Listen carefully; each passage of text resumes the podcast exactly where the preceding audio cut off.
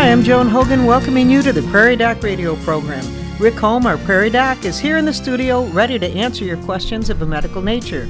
Dr. Holm's specialty is internal medicine. He's worked with the Avera Medical Group Brookings and has served as a clinical professor at the University of South Dakota Sanford School of Medicine. Good morning, Rick. Good morning, Joan Hogan. Good to see you today. Yes, it's good to be seen. All right. it always is. It's good to see you. Yes. And we, we don't have our dear Bob here with us today. He's off on his road trip. Yes, we, all, we don't know what he, where he's going, and he doesn't know either. Jay is handling the uh, the radio today. Jay, do you have any clue to where he knows where? uh, Jay told me that they probably didn't even take phones with them. Oh, he said, "I'll gosh. bet you anything they're just on the road having a good time and not going to let anyone know where they are, which is just fine." But we're happy to have Jay here because I don't think I could do this without somebody handling the the board. You know, he's got the keyboard going, and we appreciate that. So we're off on a new program. It's July. Uh, you know what? One thing we've never discussed is this month or this summer is how to stay healthy in the summer. You have any thoughts? How to avoid accidents or Well, we can talk about heat illness, and we can talk about uh, you know mosquitoes and the bugs, and we can talk about uh, the lack of exercise because you stay inside because it's too hot and you have your air conditioning running, or the or too much exercise because you're going for a bike ride that's too much further than you've biked for a long, long time, and you stretch something, you pull something, or you hurt something, and so we've got a There's a there's a bunch of things that we can talk about, and we can also talk about tomorrow night's show, which is all about the shoulder.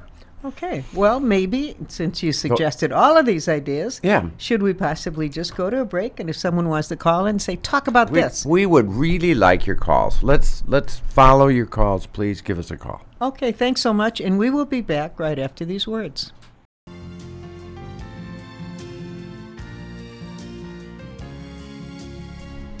Hi, welcome back to Prairie Doc Radio. Happy to have you listening today. Dr. Rick Holm is here, ready to answer any questions you might have of a medical nature. We haven't had a question come in yet, but uh, in the absence of questions, we are going to talk about tomorrow night's television program. On Right, Call with the Prairie Doc is on at 7 o'clock on South Dakota Public Television. It's at 7 o'clock on Thursday nights. It- and during the summer, they use reruns. So the program that's on tomorrow tomorrow night will be one that did run in October Mm-hmm. of last year, and it has two really fine guests talking Really about shoulder guests. problems. Right. don't you tell us well, about Pete the program? Lu- Pete Luby and Keith Baumgarten, and they are shoulder uh, experts. The two of them do a lot of shoulder uh, surgeries, and uh, so it was a fascinating show. Uh, he he marched us through a, a particular procedure. Uh, as we were videoing uh, his doing the procedure, you know, uh, Which would be cool to see. Right. is really cool. Yeah. And uh, you know, I, I think Pete and Keith are really two really easy to talk to, very nice uh, doctors that are experts, and uh, shoulder is a very important uh, topic. A lot of people uh, uh, wear out their shoulders one way or another. My dad had a lot of shoulder trouble, and he blamed it on the fact that he, when he was in high school, one of the things they would do is they'd go down to Calhoun Beach, and they would walk on their ar- hands to impress the girls, you know. And so he was the one who could uh, walk the most on his hands, and he also d- had the push-up record uh, for Well, some. it's a lot of work on your shoulder, both of Yeah. those. He just, I think he, he probably wore him out, or he overdid it, or he did, underdid it later. You know, I, I, you know, one could argue, if you put it at this level, it, you should maintain. So I, But when you get older, you're not walking on your hands to impress anyone. no, In your and 40s or 50s, forget that. So, I do remember him uh, when he was a young guy, uh, uh, uh, standing against, showing me how to to uh, to walk on my hands. Uh, you know, first you throw yourself against the door, right? So you're up on your hands, and you um, you you balance yourself against the door, and then you walk walk away from it. walk away Right. from it and you can walk around if you're strong enough and you know you're in shape and you're you know young you start young enough and you do it uh, you can walk on your hands I still think you talk about your dad. My mother-in-law in St. Louis, God love her, she was so proud of the fact that she could stand on her hands. And she did this into her late 60s. She would just say, Look what I can do, and just, but she'd Throw lean up up against, against the, the door, door. and just be on her hands. She didn't go walking, but she could stand on her hands. Yeah, At and- 60, you know. you're- that's thought, amazing. Yeah, I couldn't do it at 20. Thank you so much, Dorothy, but it's not for me. You know, I, I am she not doing it. I'm not recommending you do it because No. my dad ended up with a, you know, a, a, a, a rotten shoulder. I think it was the the classic uh, rotator cuff problem, uh, and and we talk about that in, the show. Um, but I, if you look at it, boomers are uh, this uh, special lot, right? These young Well, they like people. to think so. Well, you're not a boomer. You're a silent generation. I say they like to think so. Aren't you a silent generation? I'm somewhere in between. I don't know where I fit because I was born during the war. So No, what do you do the with that? there's the there's the, the yeah. The silent. I think I'm after this. Isn't there just a you're the little group? greatest generation, and then the silent generation. Maybe I'm the silent one. Yeah, I okay. I'm not the greatest. Probably silent. I wrote a book about this. My younger sister is a boomer. 47 on, right? From 47 on is the boomers, I think. Yes, right? it's, no, it's from 46 on because Oh, okay. they came back on in 45, and uh, my sister was born nine months later. Surprise, surprise. and that's yes, big and what's happened all of a sudden all these kids were born you know because these men came back from a war where they thought they were going to die And they know. didn't. and they So hadn't they died and they said it's yeah. time to have our family and they did you know Well, tell me about this boomer generation and their shoulders.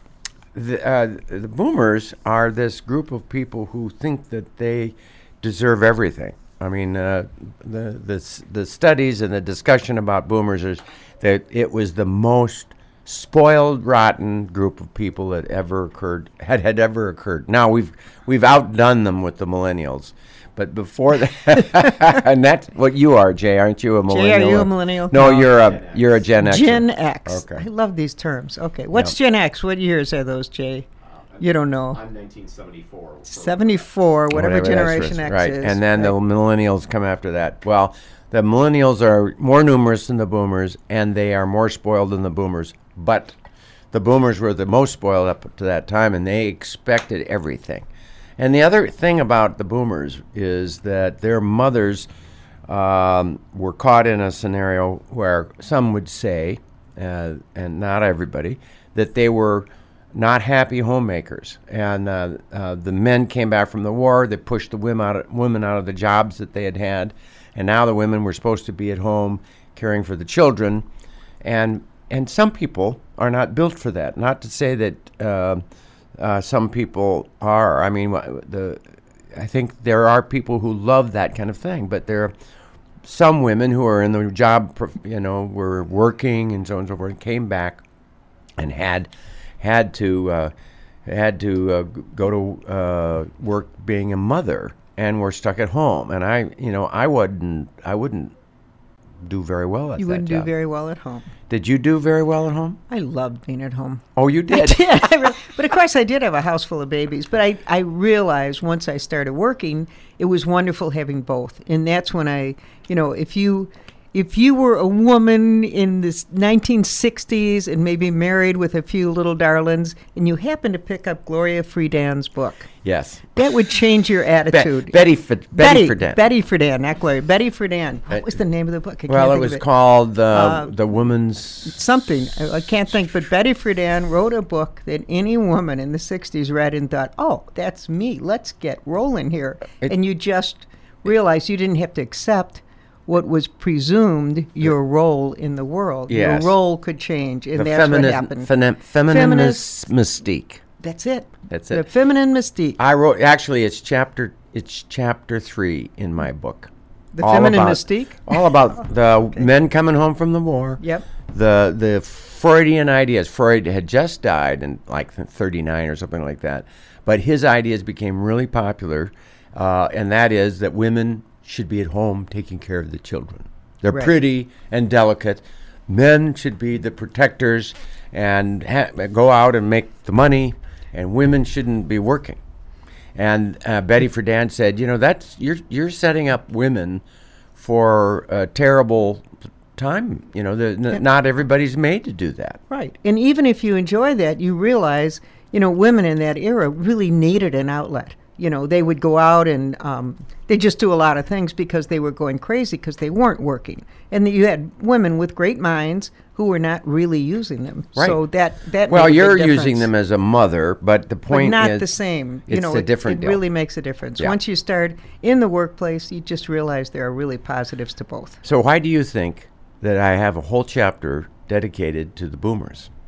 Well, because you love them. You were one of them. I don't know why. Because they're the ones that are reaching an age right now. right? They're they- coming to that age. Right. Plus, they they are people who are privileged, right? right? So they've always gotten their way. S- spoiled, rotten kids got most of everything that they wanted. I mean, they uh, many of us had the work ethic, uh, but uh, you know, uh, we were privileged, and um pretty much now we're just coming to, into retirement, and we want everything. We want to have the ability to keep running. We want to have the ability to do walk on our hands. We want to be able to keep doing the things that we want to do, and our bodies are wearing out. So, what do you think they're going to do? They're going to push for new shoulder surgeries. They're going to put for push for new hips. They're going to add new knees. They're going to demand everything from the healthcare system that they can. And then what's happening will happen is they'll come to the end of their lives. Uh, we run out, right? We we get we will old run enough. out at some time. We will right. get old enough that we will run out, and then what happens? We want everything. We've always had everything. We want everything, and we're going to want to live forever. to live forever, and we'll be dragged through misery and suffering uh, with CPR and feeding tubes and respirators, and and then when we die, we'll even be sent for cryogenics. You know, for goodness' sake. So my whole point is that um, that. Uh, if you're a boomer, you cannot have it all. well, the end of life is going to come, and you don't want everything at the end of Right. life. There's a time when you want to be able to uh, be allowed to die, and that Im- is the impetus of the value of an advance directive, a living will, something that says, you know, when I can't, when I don't know who my family is anymore, do not put that feeding tube down my nose. And you know, we can write up living wills, but they won't hold water when you come to the emergency room and the family says, "Do everything, doc. Do everything on grandpa, grandma, or, You're going to or to mom them. or dad." Right. You're going to do that. You're not going to get sued by the person who you're going to do everything in because they're going to be in a coma on a feeding tube. You're going to listen to the family. So your family has to be on board with your wishes, and we hope your wishes are intelligent. And right? that's exactly it. It's your it's your your wishes that you talk to your family about all of your family. You talk to them. and let them so know. that that an advanced directive is a communication tool by, with which you discuss your family about what to do when you lose your capacity to know who your family is. What do you want done then? And I would think most of the people listening today have some access to the internet. If you're wondering about an advanced directive, p- put it into your search engine and you will find numerous different forms to fill out, right? You don't Right. even have to go to the clinic or anything. You or to the one. lawyer. Actually, and Go you know what? lawyer I, you I can, but advanced directives are there. They're I do- available for you. Yes, I do think that it's a good idea to talk to your lawyer, have a lawyer, talk about your will, make sure your advance directives are done, but it, it won't hold water until you Your talk to your you. family. Yeah, Okay. talk to your family well, about your talk to your family. directives. Right now, we're going to take our next break, and we will be back right after these words. Well, we're back. Welcome back to Prairie Doc Radio. Joan Hogan here with Dr. Rick Holm, who has been talking quite a bit about end of life issues, but also tied into, we were talking about shoulder problems, which will be discussed on his TV program tomorrow night at 7 o'clock, South Dakota Public Television. And he has two fine physicians with him. Dr. Pete Luby and Dr. Keith Baumgarten will both be on the program tomorrow night. And uh, be talking about shoulder and talking about surgery, we shifted all the way around to Advanced advanced directives. directives which is an important, important topic. One thing, when they talked about shoulders, one thing I would like to know how do you prevent a frozen shoulder? That's something that may have come up on the show. Can you prevent a frozen shoulder? Yes, I don't absolutely. get it. What do you do? Keep it moving. Keep it moving. Okay. I took quite a fall a year ago, May. Just about got knocked out. Came to my shoulder. You know, my first of all, my wrist hurt. You- well, it wasn't my wrist; it was my shoulder. Why did you? Why did you I that tripped in a garage. Took Oh. two steps down, hit a car. Kind of. It was not a smart thing And to it do. knocked your head. Had a oh, concussion. Oh, probably. Knocked you out. Yep. Yep. So It was a concussion. a week later, Wow. my shoulder was killing me. Yes. So I thought, "Oh, you know, what am I going to do? Well, the physical therapy really helped. But it's a year later. That shoulder's still sore. Yeah. So it's not fro. He did tell me at the time, thank God you got in here because you're just shy of a frozen shoulder. I don't know what that means either. Can you explain that? Right. what happens is with any joint, you know, a joint is where two bones come together, and ligaments and cartilage uh, all allow it to move. Your knee, take for example your knee. If you stop moving that knee, it will freeze. If you stop moving, you know, any joint, it will stop working. Okay. Um, and uh, let's say you have a really short, sore shoulder. Stop using the shoulder, and it'll stop being able to be moved. Um, uh, you know, every joint will freeze if you don't use it. Now, the problem with things is sometimes joints hurt. And, or let's say you fracture a bone that goes close to the, the joint or even goes into the joint. Your, you know, your risk of losing that function is high. And so it's important to try to keep a joint moving.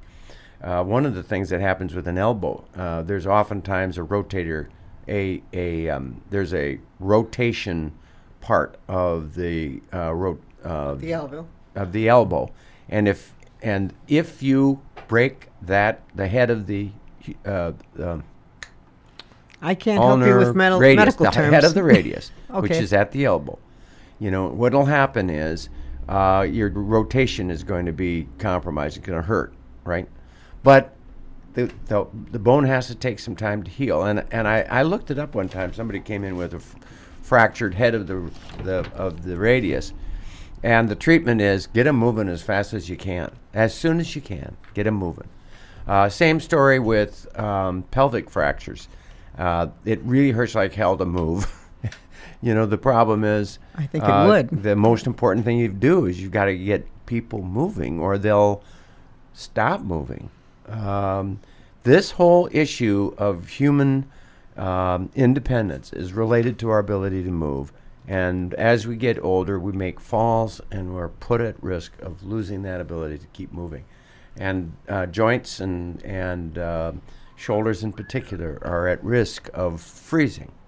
So at least even if the shoulder is still sore, if I keep moving it, it may the rest of my life be sore. Do you know? It'll keep, it'll, uh, I tell you what, it'll Yes. take six months to a year to heal and then it'll get better. And then I'll get. I better. Okay. fractured. Um, actually, I separated my acromioclavicular joint when I was. You didn't. I did. Your acromioclavicular joint. Yeah. What a man. What is What that joint? it's where your collarbone. yes. Right. You know what this this yes, bone goes up and it, and it attaches to the shoulder apparatus. Which is important, Right. It is, and right where that collar bone, the clavicle, right?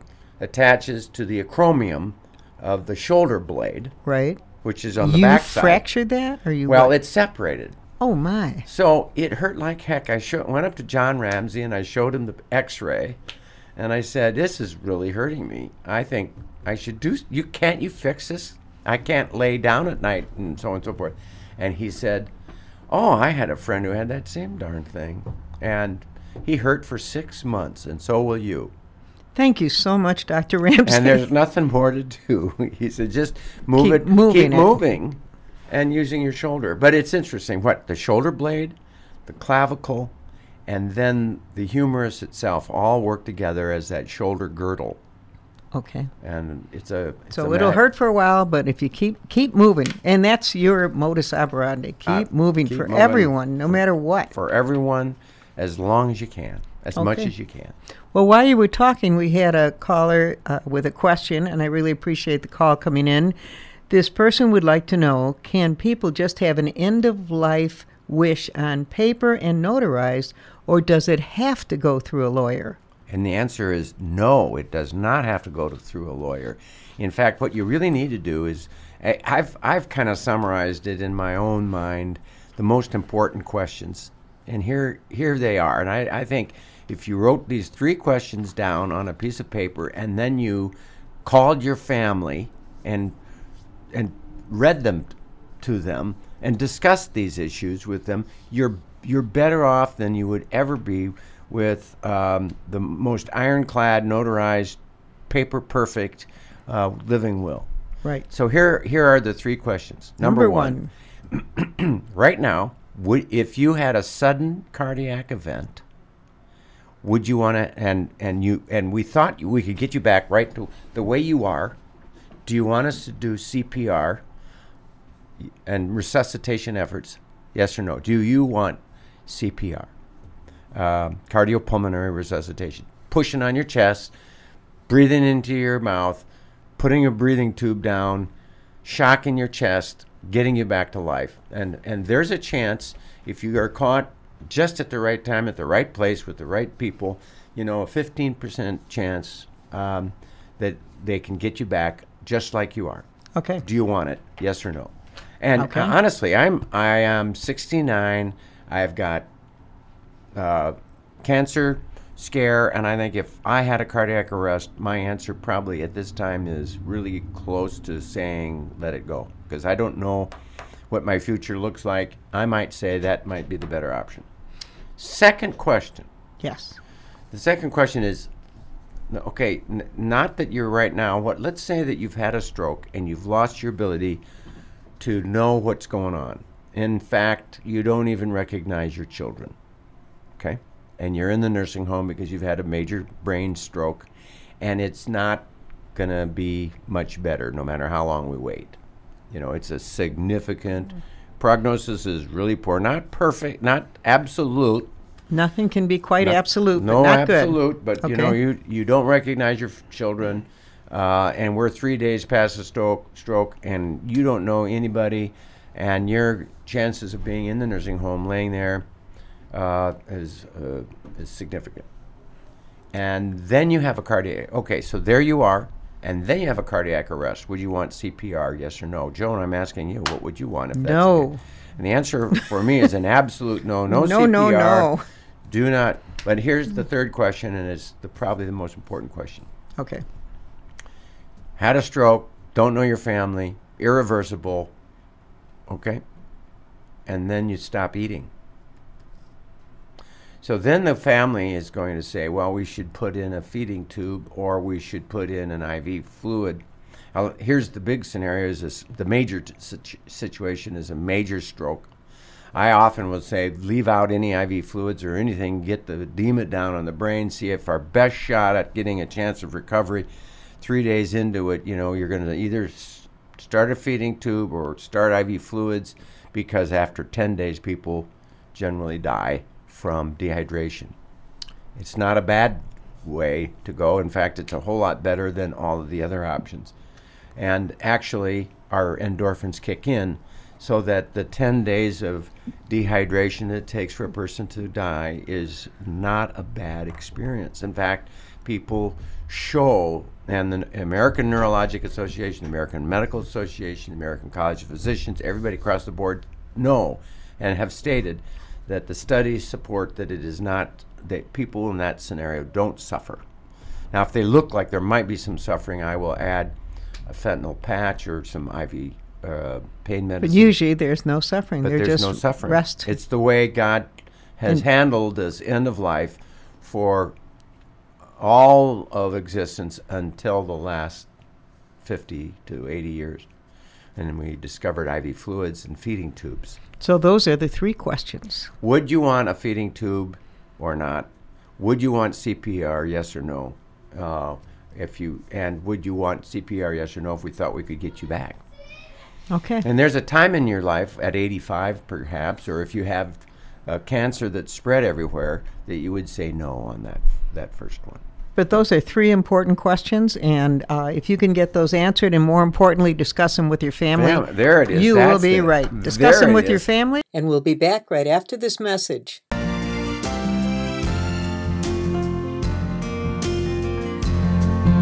Welcome back to Prairie Doc Radio. Before the break, we were talking about end of life decisions.